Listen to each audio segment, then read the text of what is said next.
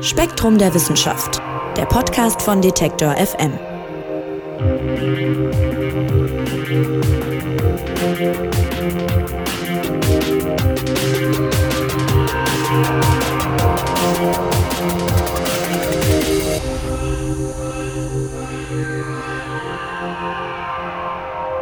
Hallo und herzlich willkommen zur neuen Ausgabe unseres Spektrum-Podcasts von Detektor FM und Spektrum der Wissenschaft.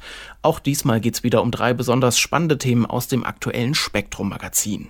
Ja, treue Hörerinnen und Hörer kennen das schon. Das Heft gibt's ab sofort auch überall im Handel und online zu kaufen mit Erscheinen dieses Podcasts. Wir schauen uns diesmal beispielsweise die ältesten Metropolen der Menschheitsgeschichte an und gucken, was sie mit heutigen Megastädten wie New York zum Beispiel oder Shanghai gemeinsam haben. Außerdem geht's um den Pluto, der Zwergplanet ist wichtig für unsere Erkenntnisse über das Weltall und nun werden Fotos von der in Anführungszeichen dunklen Seite des Pluto ausgewertet und wir gucken auf die Ergebnisse. Zuallererst geht's aber weit zurück und hoch nach oben. Wir sprechen über sogenannte Pterosaurier und die Frage, wie die überhaupt fliegen konnten und das machen wir mit Spektrum-Redakteur Andreas Jahn, der ist jetzt bei mir am Telefon. Hallo Andreas. Hallo Marc. Ja, Andreas, vorneweg die Frage, in welchem Zeitraum bewegen wir uns denn eigentlich, wenn wir über diese Pterosaurier sprechen? Ja, wir befinden uns jetzt im Erdmittelalter oder auch ähm, Mesozoikum genannt, das vor ungefähr 250 Millionen Jahre begann und ähm, bis 66 Millionen Jahre andauerte. Und die ersten Pterosaurier oder Flugsaurier erschienen im Trias so vor ungefähr 230 Millionen Jahre. Und sie verschwanden eben halt mit Ende der Kreidezeit vor 66 Millionen Jahre, als ähm, ein Asteroid eben auf die Erde prallte. Das, das kennen wir ja die Geschichte, ähm, der dann auch alle Dinosaurier bis mit einer Ausnahme, nämlich die Vögel, auslöschte und eben halt auch die Pterosaurier. Ja, Flugsaurier hast du gerade schon gesagt. Ptero heißt äh, Flügel. Das waren also die ersten großen Wirbeltiere, die fliegen konnten. Wie sahen die denn aus? Wie müssen wir uns die vorstellen? Und vor allem, wie groß waren die? Ja, also in der Tat, das Spannende an diesen Tieren ist wirklich die schiere Größe. Es gab natürlich auch welche, die ganz klein waren, also wirklich nur wie ein Spatz und dann bis in alle möglichen Größen, aber die größten hatten also Flügelspannweiten, also der allergrößte ist der, die Gattung nennt sich Quetzalcoatlus, hatte eine Flügelspannweite von bis zu 12 Metern. Das entspricht also einem kleinen Flugzeug. Und das ist natürlich schon ziemlich beeindruckend. Hm, jetzt muss man eine wichtige Unterscheidung vorwegnehmen. Das war mir nicht klar. Diese Pterosaurier heißen zwar Saurier, sind aber keine Dinosaurier. Das darf man nicht verwechseln. Wo liegt denn da der Unterschied? Genau, das sind also Schwestergruppen. Also natürlich sind das alles Reptilien und bei den Reptilien gibt es die große Gruppe der Archosaurier. Von diesen Archosaurier stammen zum Beispiel die äh, noch heute lebenden Krokodile ab, aber eben halt auch die Dinosaurier, aus denen dann wiederum die Vögel hervorgingen und eben halt als Schwestergruppe die Pterosaurier. Sie sind also miteinander verwandt, es ist aber nicht dasselbe. Ja, und die Dinosaurier, das hast du gerade schon gesagt, sind mit den heutigen Vögeln, die wir kennen, verwandt. Diese Flugsaurier sind das aber wiederum nicht. Verstehe ich das richtig? Genau. Also Pterosaurier gibt es heute gar keine mehr, aber Dinosaurier gibt es durchaus. Um einen Dinosaurier zu sehen, muss man einfach nur aus dem Fenster zu schauen und wenn irgendwo eine Amsel singt oder ein Spatz ähm, zwitschert, dann haben wir im Grunde genommen einen Dinosaurier vor uns. Gut, und diese, diese Pterosaurier, also die Flugsaurier, um die es jetzt heute gehen soll, die haben keine lebenden Verwandten mehr. Man ist also, um die zu erforschen, auf Fossilien angewiesen. Und da gibt es jetzt einige neue Funde und dazu kommen mathematische Modelle, die dann frische Erkenntnisse bringen. Im Artikel heißt es dazu konkret, äh, diese Flugsaurier seien noch außergewöhnlicher gewesen, als man sich das je vorgestellt hätte. Inwiefern denn? Was, was hat man denn da rausgefunden? Ja, es tauchen natürlich immer wieder neue Fossilien auf. Also der Autor selbst, ähm, Michael Habib, ist ja der Autor unseres Artikels und der hat zum Beispiel 2019, also erst im letzten Jahr, einen neuen Fund geschrieben. Den hat er Cryodracon borias genannt. Das war also ein Tier, was 10 Meter Spannweite hatte und ähm, vor allem auffiel durch einen ungewöhnlich langen Hals. Der Name übersetzt heißt Frostiger Drache des Nordens. Das geht natürlich erstmal, weil es ja so, die Fossilien stammen aus Kanada, also deswegen der Norden. Aber der Autor wollte auch eine Referenz ähm, zur dieser Serie Game of Thrones, wo der Drache Viserion vorkommt und der auch etwas ähm, sehr exotisch aussieht. Und auch wenn man sich eben halt diese Fossilien angucken, die sehen eben halt auch ziemlich kurios aus. Du sagst, sie sahen kurios aus. Das hat was mit der Anatomie zu tun. Also wenn man sich Bilder von diesen Pterosauriern anguckt, das ist schon ja, fast ein bisschen lustig, die Dimensionen, die die haben. Und das kann man ja mal vielleicht vorne wegnehmen. Vögel, wie wir sie heute kennen, könnten mit solchen Ausmaßen, mit so, mit so einem Körper eigentlich niemals abheben. Aber diese Flugsaurier konnten das doch. Ja, also diese Flugsaurier, die haben also bis zu 300 Kilogramm gewogen, schätzt man. Also so genau weiß man es natürlich nicht, aber so, ähm, also die Schätzungen gehen so zwischen 200 und 300 Kilogramm als Maximum. Und solche größten Vögel hat es nie gegeben. Das hat natürlich einen Grund. Also um fliegen zu können, äh, was naheliegend ist, man braucht ein kräftiges, zwar kräftiges Skelett, aber mit einer sehr geringen Dichte. Also natürlich, dass es eben halt entsprechend leicht ist. Das kann man zum Beispiel schaffen, indem die Knochen innen hohl sind. Das ist bei den Vögeln noch heute der Fall. Also das haben die Vögel auch entwickelt. Das gibt es aber auch bei den Pterosaurier, diese, diese großen Hohlräume, um eben halt einerseits ähm, sind die äh, Knochen von außen sehr fest, aber innen eben halt ist Luft gefüllt und damit relativ leicht im Verhältnis zum Volumen. Was aber jetzt sich unterscheidet zu den Vögeln, ist der sogenannte Auftriebsbeiwert. Das ist also der Wert, der den Auftrieb bestimmt, also den Auftrieb bei gegebener Geschwindigkeit und Masse. Und da ist es nun so, dass Flughäute sowie Pterosaurier sie besitzen oder auch die heutigen Fledermäuse einen viel besseren Auftriebsbeiwert haben als das Gefieder von Vögeln, die ja eben halt Federn entwickelt haben. Das kann man sich ja eigentlich auch echt anschaulich vorstellen, dass eben halt Flughäute besser sind, also besser zum Fliegen geeignet sind als ähm, die Federn der Vögel. Und das Dritte, was man braucht, ist ähm, eine starke Sprungkraft. Also man muss nämlich erst als äh, fliegendes Wesen äh, abheben. Also der Start ist das Problem, weil man ja erstmal die Masse in die Luft bringen muss. Und da haben Vögel aufgrund ihrer Herkunft von zweibeinigen Dinosauriern ein kleines Problem. Sie haben nämlich nur zwei Beine zum Abheben, zum Springen während die Pterosaurier stammen von vierfüßigen Vorfahren ab. Das heißt, sie konnten also sowohl mit ihren Hinterfüßen als auch mit den Vordergliedmaßen, die natürlich zu den Flügeln umgewandelt wurden, aber auch mit diesen Vordergliedmaßen konnten sie sich abheben und regelrecht, so stellt man sich das vor, in die Luft katapultieren. Also sie hatten also mehr als doppelte Kraft als ein gleich großer Vogel, um überhaupt in die Luft zu kommen. Also diese Flugsaurier waren, wenn sie am Boden waren, auf vier Beinen unterwegs sozusagen. Genau. Und haben sich dann mit voller Wucht mit vier Beinen eben hochgeschleudert. Klar, das kann man sich vorstellen, dass das natürlich mehr Kraft hat als mit zwei Beinen.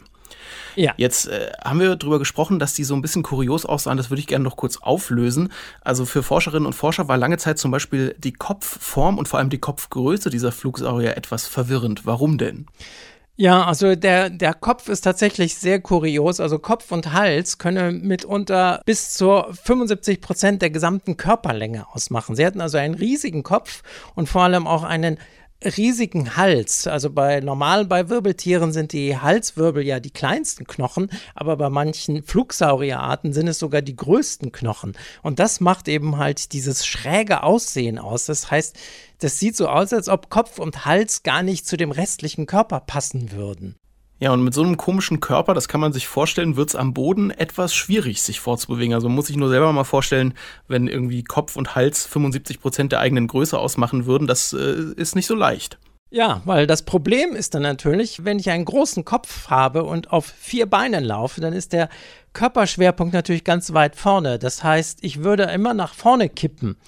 Also man stellt sich das dann so vor, dass ähm, die Flugsaurier wie auf Krücken liefen. Das heißt also, die Vordergliedmaßen, die waren also die Krücken. Wenn man eben halt auf Krücken läuft, dann schwingt man ja die, diese, die Vorderfüße, also die Krücken nach vorne.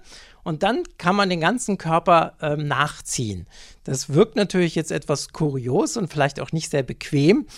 Aber äh, für die Flugsaurier, äh, sie waren ja zum Laufen auch gar nicht gebaut, sondern zum Fliegen. Und da bietet das wiederum einige Vorteile. Ja, das zeigen Berechnungen von Leuten, die sonst berechnen, wie Flugzeuge so unterwegs sind.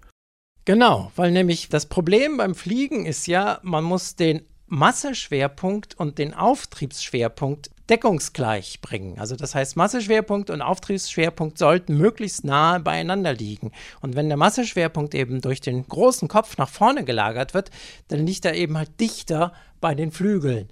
Und somit äh, erleichtert das das Fliegen beziehungsweise auch das Gleiten, weil diese großen Tiere werden wahrscheinlich äh, eher wie eben halt auch heutige große Vögel mehr gesegelt sein und nicht geflattert. Ja, also wir fassen zusammen, diese Pterosaurier waren sehr groß, sehr mächtig, am Boden ein bisschen behäbig, aber eben in der Luft dann sehr dynamisch unterwegs. Die haben also den Luftraum da beherrscht. Und dann haben sie irgendwann Konkurrenz bekommen durch gefiederte Dinosaurier. Also die Tiere, auf die heute sozusagen unsere Vögel zurückgehen. Und dann war da plötzlich sehr viel mehr los am Himmel, aber diese Pterosaurier konnten sich trotzdem weiterhin behaupten, konnten ihre Vormachtstellung da ja beibehalten und sind dann erst mit den Dinosauriern, du hast es am Anfang schon gesagt, durch diesen Asteroiden ausgestorben. Warum hatten denn die Vögel da jetzt einen Vorteil? Warum haben wir die Vögel heute noch hier? Ja, das äh, Problem der Flugsaurier war wahrscheinlich ihre schiere Größe. Denn wenn ich groß bin, muss ich auch viel fressen. Und Vögel waren aber sehr klein. Das heißt also, die Flugsaurier hatten das Problem, dass dann plötzlich eben halt nichts mehr zu fressen da war und äh, sich ernähren mussten, während die Vögel sich auch auf Nahrung spezialisiert haben, die wahrscheinlich diesen Asteroideneinschlag besser überstanden haben, nämlich Samen. Mit Samen kann man ja einiges machen. Man kann sie austrocknen, äh, und sie überdauern trotzdem noch, während die Flugsaurier waren ja Fleischfresser. Und wenn natürlich äh, durch so eine Katastrophe auch meine Beute verschwindet, dann verhungere ich. Und die Vögel, die konnten sich eben halt auf diese Pflanzennahrung äh, spezialisieren und äh, konnten dann vielleicht noch, also natürlich die ganze Vegetation war natürlich auch zum großen Teil weg, aber Samen sind vielleicht noch übrig geblieben.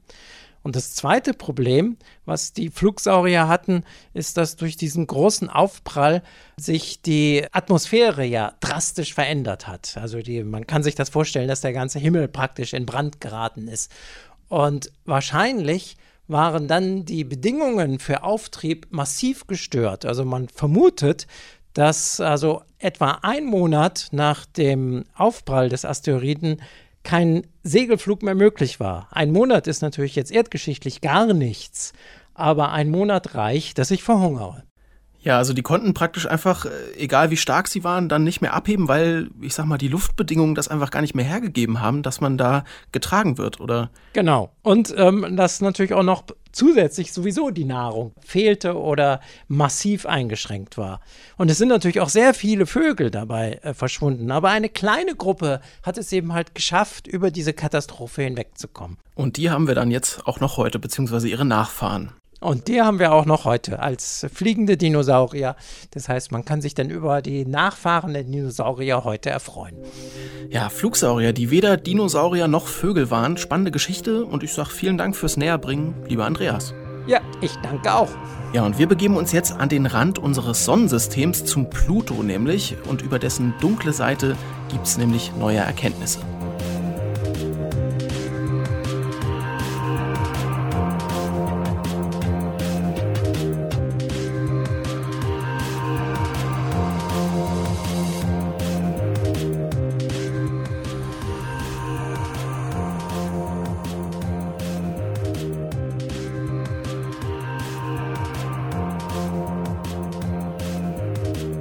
Erinnern Sie sich an die NASA-Raumsonde New Horizons? Die ist 2006 ins All geschossen worden, um den Pluto zu erforschen und weil der ganz am Rand unseres Sonnensystems liegt, ist sie erst 2015 dort angekommen, war also fast zehn Jahre unterwegs. Und New Horizons hat dann einige Fotos vom Pluto gemacht und die sollen helfen, diesen Zwergplaneten besser zu verstehen. Selbst heute noch, fünf Jahre nachdem die Sonde den Pluto erreicht hat, gibt es da immer noch neue Erkenntnisse aus diesen alten Aufnahmen von damals. Und über einige davon wollen wir jetzt sprechen, und zwar mit Spektrum-Redakteur Robert Gast. Hallo Robert. Hallo Marc. Robert, vielleicht kurz vorneweg. Bei Pluto, da klingelt es sicher bei einigen, da war mal was mit dem Status. Erst war es ein richtiger Planet, dann ein Zwergplanet. Und vielleicht kannst du mir und auch den Hörerinnen und Hörern noch mal kurz erklären, was sich da geändert hat und warum. Ja, genau. Der Pluto war bis 2006 der neunte Planet im Sonnensystem, der äußerste.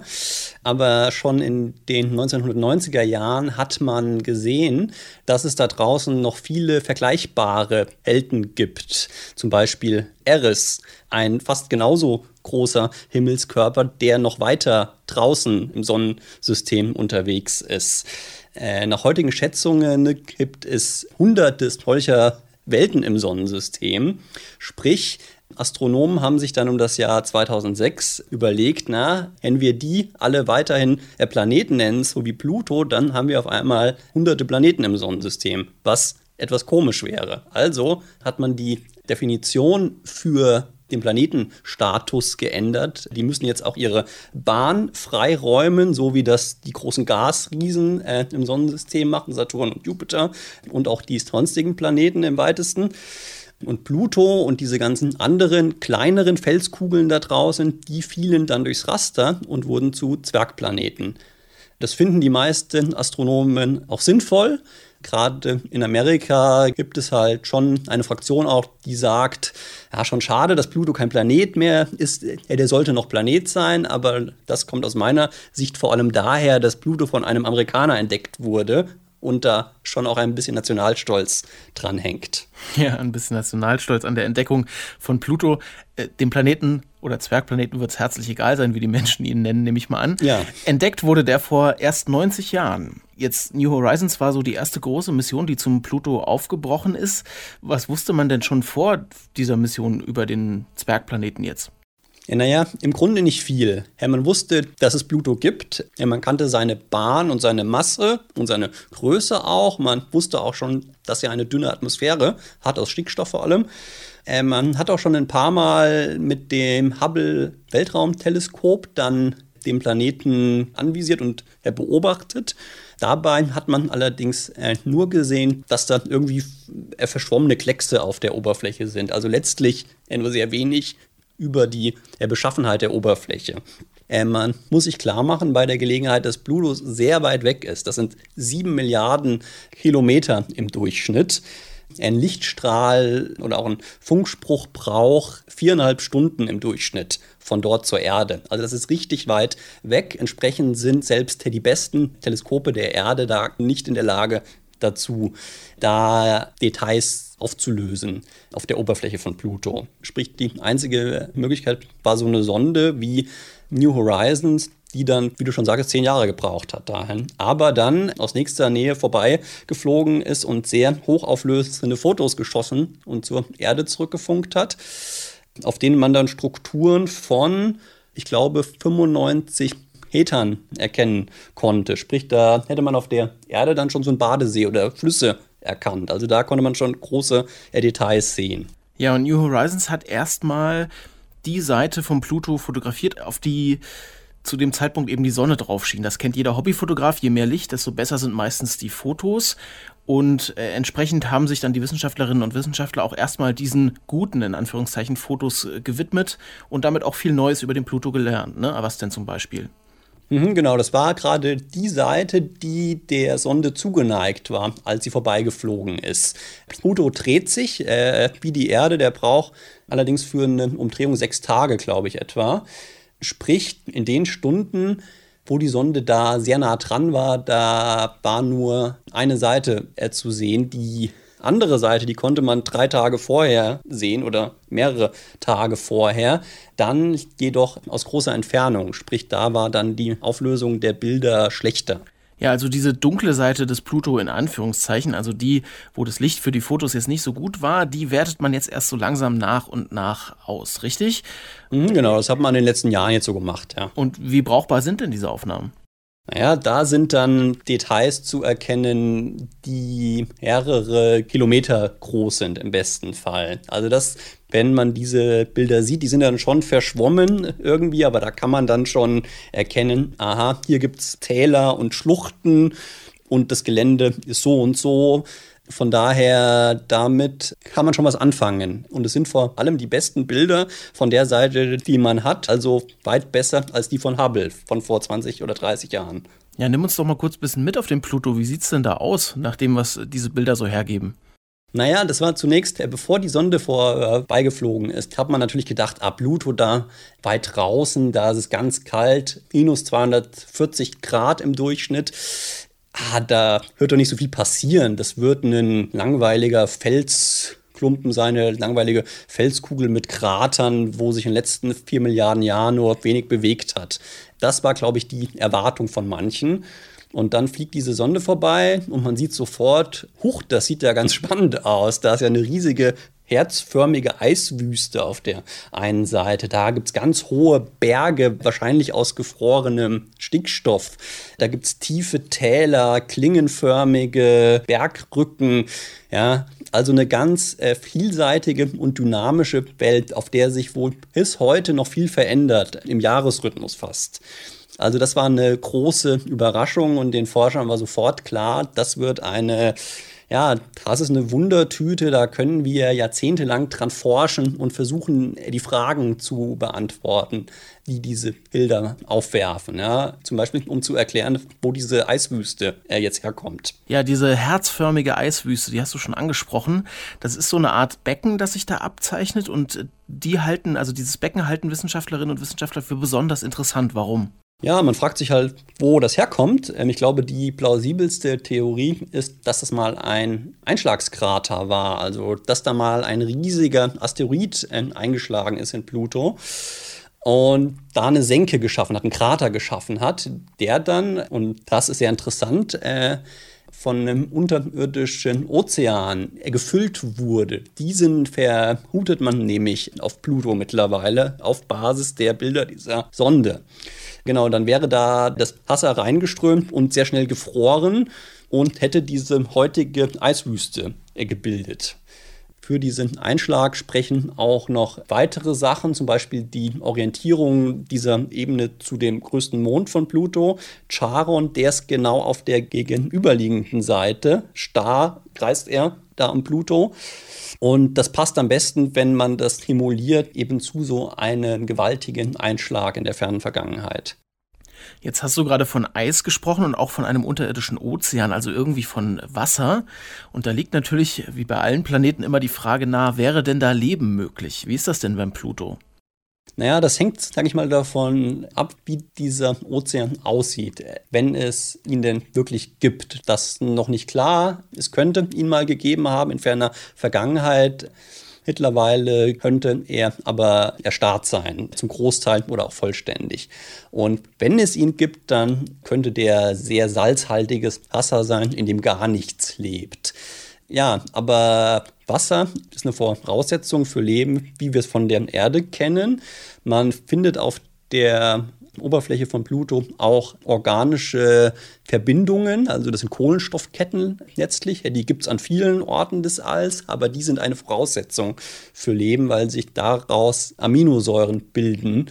Und die sind dann eine unmittelbare Vorbedingung für die Entstehung von Leben.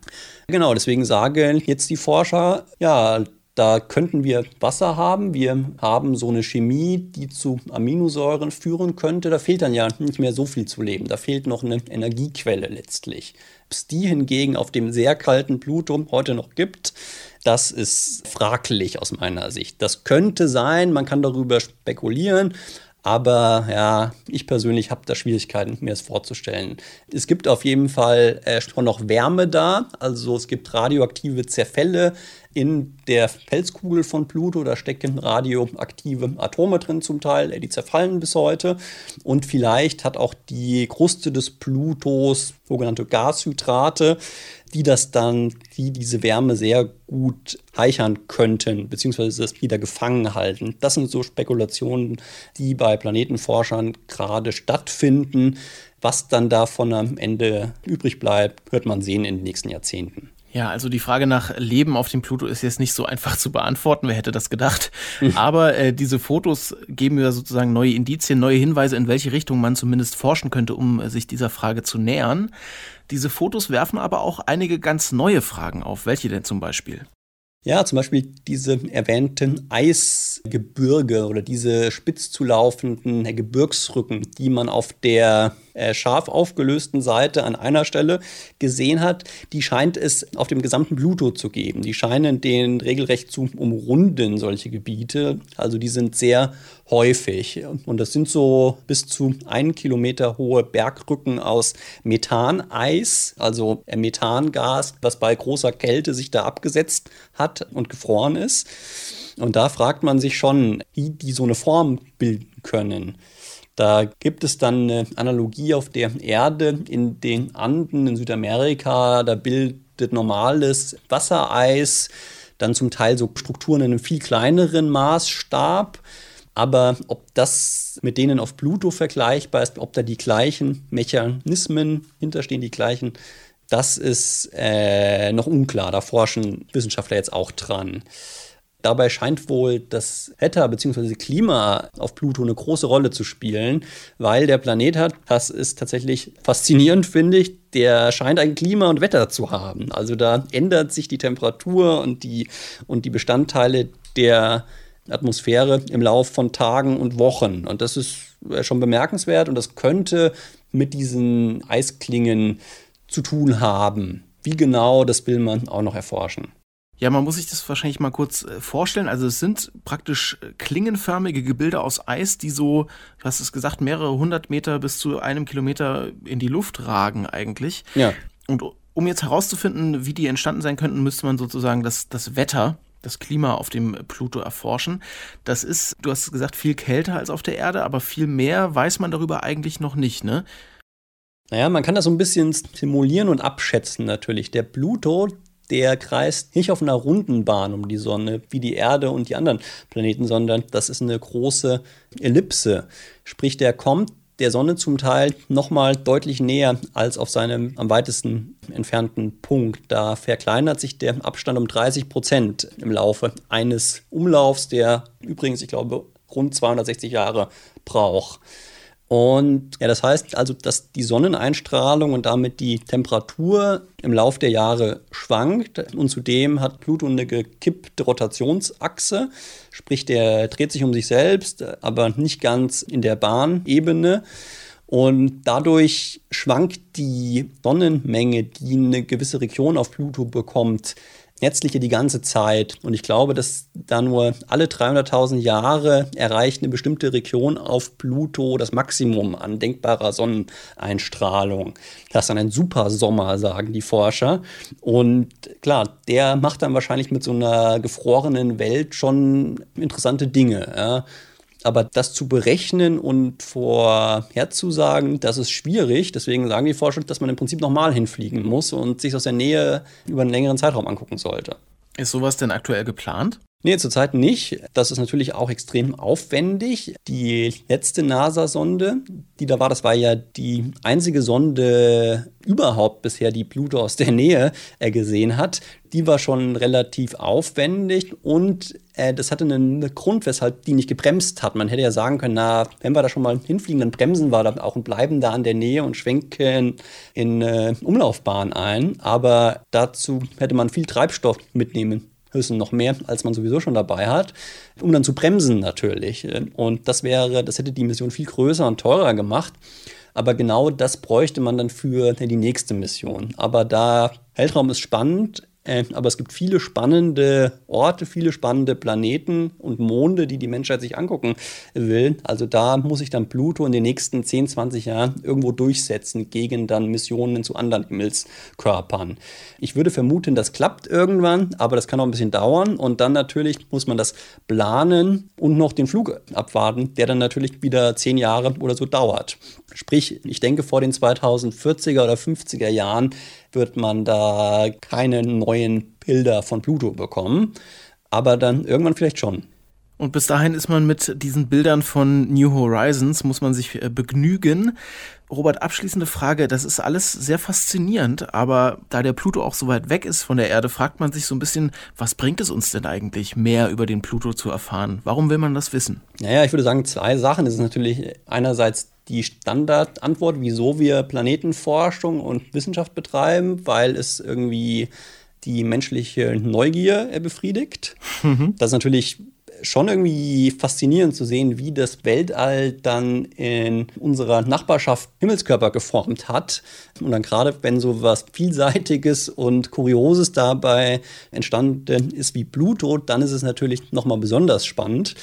Aber ich glaube, dass man von Pluto schon auch was lernen kann über die sonstigen Himmelskörper im Sonnensystem. Gerade Stichwort Ozean. Weil tatsächlich vermutet man so solch ein Meer unter der Kruste mittlerweile auf vielen Saturn, Monden und Jupitermonden, beziehungsweise auf einigen von diesen, zum Beispiel Enceladus und Europa. Und da sind die Bedingungen für Leben dann deutlich größer nochmal, weil es da, die sind im Innern wohl deutlich ärmer als Pluto. Ich glaube, indem man so Welten wie Pluto erforscht, die zeigen ja, dass selbst unter so extremen Bedingungen wie da am Rand des Sonnensystems, dass sich da vielleicht zeitweise Wasser gehalten hat. Und das ist für Astrobiologen sehr spannend. Und je mehr Welten sie sehen und erforschen, auf denen das passiert ist, umso mehr kann man dann auch vorhersagen, auf welchen Welten das vielleicht ansonsten noch der Fall sein könnte. Gerade wenn man dann vielleicht nicht nur in unser eigenes Sonnensystem schaut, sondern auch in andere. Also ich glaube, dass man von Pluto und den anderen Welten im Sonnensystem fürs ganze Universum lernen kann. Und das hilft uns, unseren Platz im Weltall besser zu verstehen und Aussagen über mögliches außerirdisches Leben zu treffen von einem Zwergplaneten für das ganze Universum lernen, sagt Robert Gast. Vielen, vielen Dank, lieber Robert, dass du uns diese ja, neuen Aufnahmen von Pluto und auch sonst vieles über diesen Zwergplaneten näher gebracht hast. Ja, sehr gerne, Marc. Ja, und wir begeben uns jetzt zurück auf die Erde und da schauen wir uns Europas erste Metropolen an. Und dazu gehen wir ziemlich weit nach Osten und auch einige tausend Jahre in der Zeit zurück.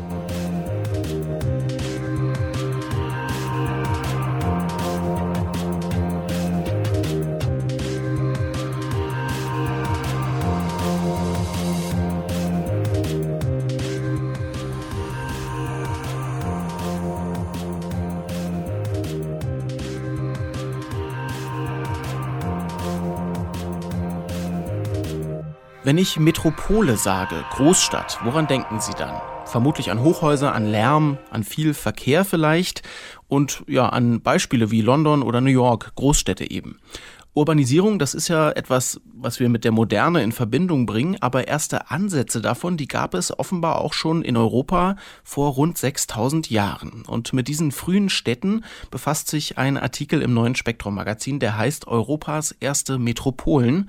Und wie die ausgesehen haben, das wird uns Spektrum-Redakteurin Karin Schlott jetzt mal erklären. Hallo Karin. Ja, hallo Marc, grüß dich. Karin, wir befinden uns vor ungefähr 6000 Jahren, habe ich gerade schon gesagt, und wir sind in der Ukraine. Wo genau sind wir denn da und wie sieht es dort aus? Ich habe ja schon gehört, äh, der Boden spielt eine besondere Rolle. Ja, also wenn wir ähm, sozusagen in der heutigen Zeit einmal anfangen, also wenn wir heute in die Ukraine gehen, genauer gesagt in die Zentralukraine, dann sieht es heute äh, recht einheitlich aus. Es ist eine, die Landschaft ist eine Kultursteppe. Das heißt, der Mensch hat durch die Landwirtschaft die Landschaft geprägt und es wird heute dort viel Weizen und Soja, Sonnenblumen und Gemüse angebaut. Und vor 6000 Jahren in der sogenannten Kupferzeit, da sah es dort wohl ein bisschen anders aus. Also es erstreckte sich dort eine sogenannte Waldsteppe.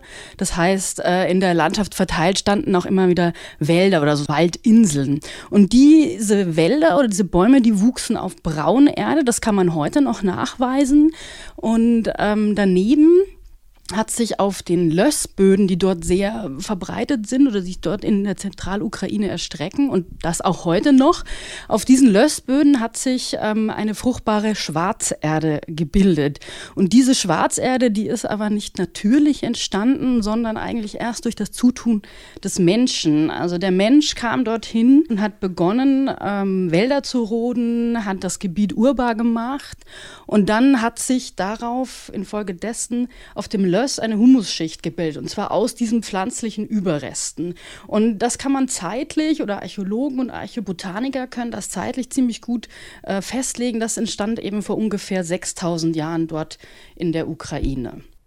Und da geht es um die sogenannte Tripolje-Kultur. Die äh, hat diese Böden dann bewirtschaftet. Was waren denn das für Leute? Ja, genau. Also diese Tripolje, also der Name, der leitet sich von ähm, das vorneweg von einem Fundort in der Ukraine ab.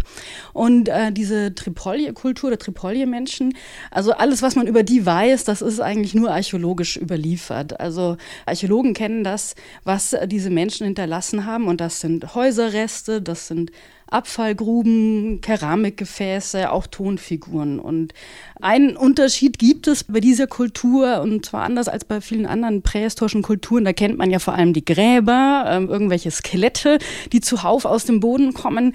Und das ist bei den Tripolje-Menschen nicht überliefert. Also man weiß nicht, was die mit ihren Toten gemacht haben. Also ob sie sie verbrannt haben, ob man sie unter freiem Himmel hat liegen lassen. Es gibt ja verschiedenste Möglichkeiten, die sich der Mensch Mensch äh, in seiner Geschichte ausgedacht hat, mit seinen Toten umzugehen. Also das fehlt. Aber ansonsten hat man eben vor allem die Siedlungen und die Häuser mit allem, was da drin übrig gelassen wurde. Ja, und diese Siedlungen, die sind besonders interessant. Warum denn? Was macht die ja einzigartig? Ja, diese, sind, diese Siedlungen äh, waren ungewöhnlich groß, also ungewöhnlich groß für diese Zeit. Auf circa 200 Hektar waren dort äh, ungefähr 1700 Häuser ähm, gleichzeitig bewohnt. Und man, wenn man das dann mal rechnet und sagt, in jedem Haus hat vielleicht eine fünfköpfige Familie gelebt, dann kommt man auf 8500 Menschen, die ungefähr in so einer Großsiedlung gewohnt haben. Und dann auch nicht nur in einer, das ähm, haben die Forscher, die auch für uns den Artikel in der aktuellen Ausgabe von Spektrum der Wissenschaft geschrieben haben. Das ist Johannes Müller, Wiebke Kierleis und Robert Hofmann von der Uni Kiel. Sie haben dort Grabungen durchgeführt in der Zentralukraine, nämlich nahe einem Ort Majdanetske. Und dieser Ort liegt ungefähr so ja, 250 Kilometer südlich von Kiew. Und eben neben diesem Fundort gab es noch zwei weitere äh, Siedlungen, die sogar ein bisschen größer waren. Die heißen Dobrovody, das war ungefähr ein Ort, der war 210 Hektar groß. Und dann noch Taljanki, das ist äh, noch mal größer mit 320 Hektar, da hat auch über 2000 Häuser gehabt. Also man muss sich vorstellen, in dieser Region war, das war ein, ja, ein regelrechter Ballungsraum, so bezeichnen es diese drei Archäologen. Und das ist schon sehr ungewöhnlich für eine so frühe Epoche ähm, in Mittel- oder Osteuropa. 8500 Einwohner klingt jetzt erstmal für heutige Verhältnisse natürlich überhaupt nicht viel. Das wäre eher eine Kleinstadt, ne? Ja. Aber für diese Zeit war das wirklich nicht normal, dass sich Menschen in so großen Städten und Ballungsräumen dann zusammengerottet haben. Zumal die ja, wie du schon angeschnitten hast, auch Bauern waren. Ja? Das passt ja auch nicht so richtig mit dem Stadtleben zusammen. Ja, ich denke mal, dass man sich das schwer vorstellen kann, dass Bauern Städte bewohnen. Das hat wahrscheinlich viel eben mit unserer modernen äh, Vorstellung zu tun. Ne? Dass man sich überlegt, dass Bauern ja eigentlich auf dem Land draußen leben und ihre Felder bestellen müssen. Aber dass wir heute so in Städten leben können, hat ja auch was mit der veränderten Landwirtschaft zu tun. Ne? Also durch die äh, Technisierung und auch durch den Einsatz von Düngemitteln und ja, Pestiziden und Herbiziden oder auch durch die Massentierhaltung können wir viel mehr Erträge ähm, erwirtschaften. Und damals mussten die Menschen eben deutlich mehr schuften, um an ihre äh, Lebensmittel zu kommen. Deswegen mussten auch deutlich mehr Menschen ähm, Bauern sein, als es heute der Fall ist. Und deswegen äh, kommt uns das vielleicht befremdlich vor, dass es Bauern sind, die dann solche Großsiedlungen ähm, bewohnt haben.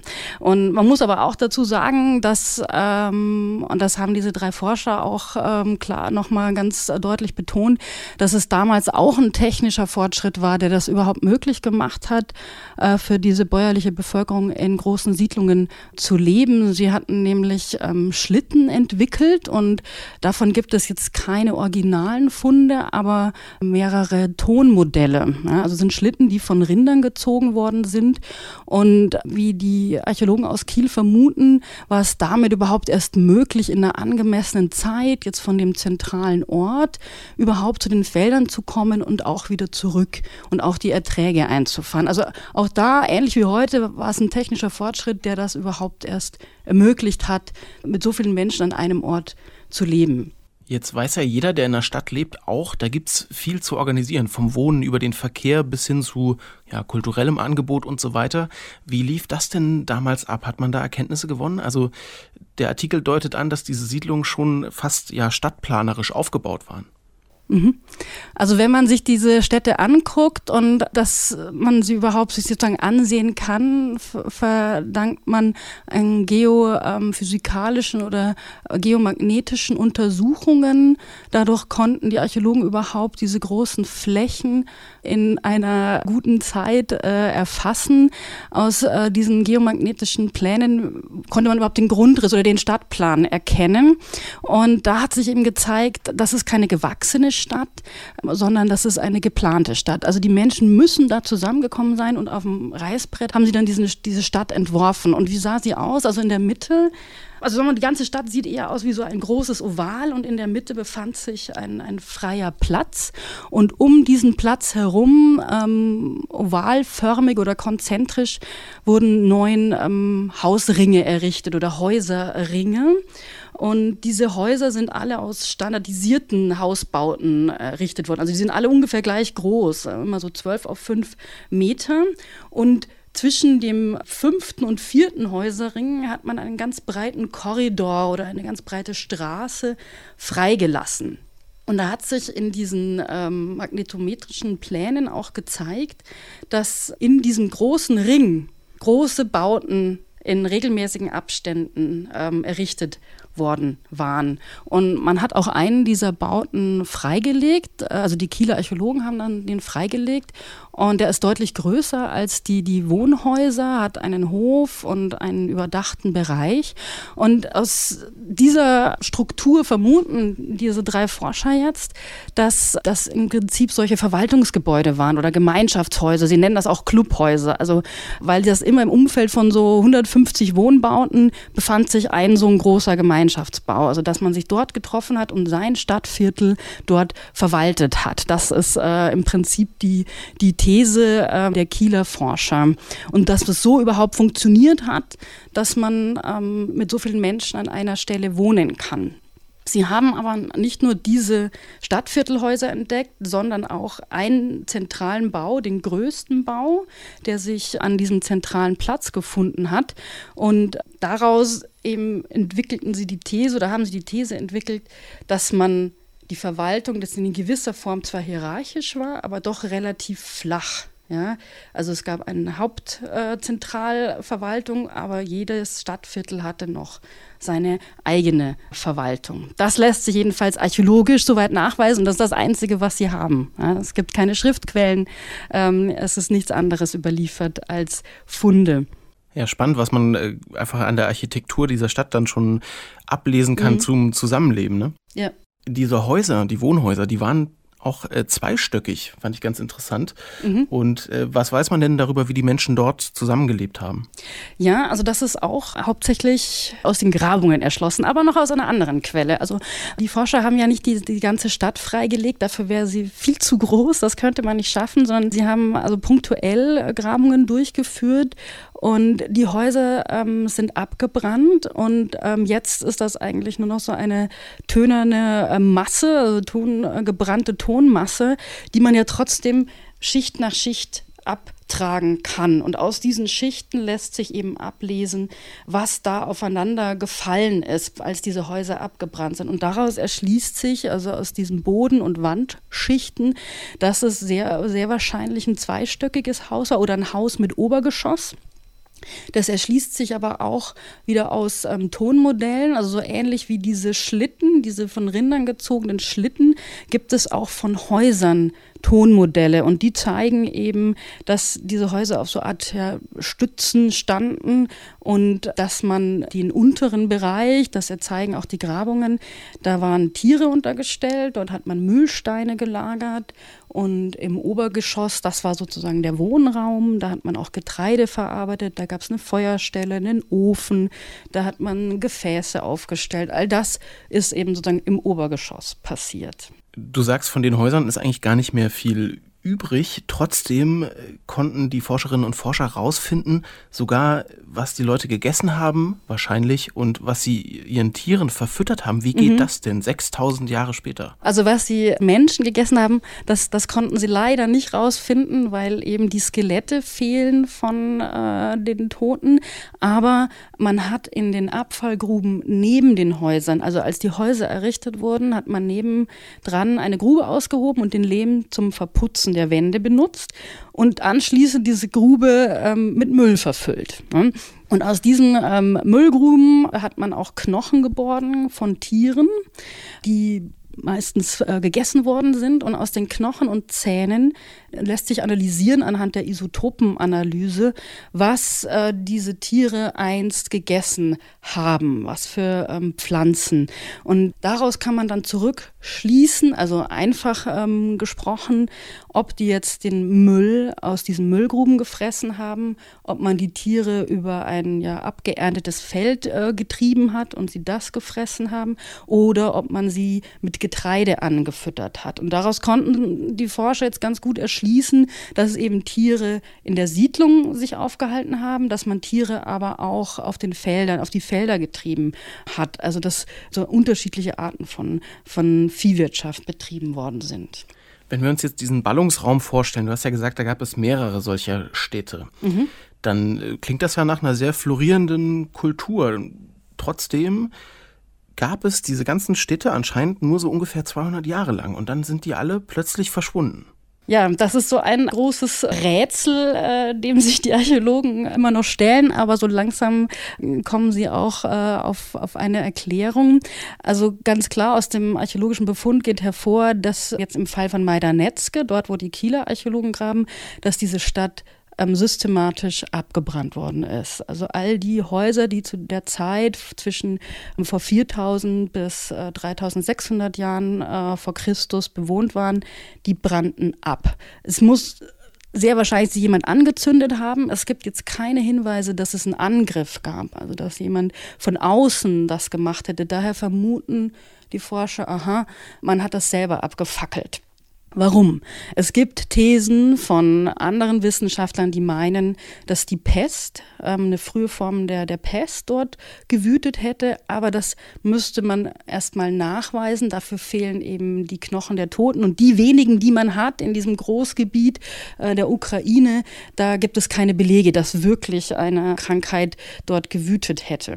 Was die, ähm, Johannes Müller und seine Kollegen und Kolleginnen vermuten, ist, dass es ein organisatorisches Problem geworden ist. Sie konnten nämlich zeigen, dass dieses System von Gemeinschaftsbauten und dem großen Zentralbau in Majdanetzke, dass das zum Ende der Siedlung hin zusammengebrochen war. Also dass diese Gemeinschaftsbauten, die waren nicht mehr in Benutzung, nur noch der große Bau äh, wurde verwendet. Und sie schließen daraus, dass dann die Verwaltung der Siedlung nicht mehr äh, funktioniert hat und dass so das ganze System zusammengebrochen ist. Viel mehr lässt sich momentan nicht nachweisen, aber es ist eine plausible Erklärung, weshalb man dann sozusagen die ganze Siedlung äh, ja quasi abgefackelt hat. Das lässt sich im Detail vielleicht auch nie richtig erklären. Dafür bräuchte man eigentlich Schriftquellen, die einem berichten, was da geschehen ist. Fakt ist aber, es hat nicht geklappt und nicht nur in Majdanetzke hat es nicht geklappt, sondern auch in den Nachbarsiedlungen. Auch die sind ungefähr um diese Zeit äh, verlassen und abgebrannt worden. Und das war dann das Ende dieses Ballungsraums. Ja, damit war, waren diese Großstadtträume geplatzt. Ja, das. Mhm. Ja. Karin, abschließend nochmal die Frage: Der Artikel heißt ja Europas erste Metropolen.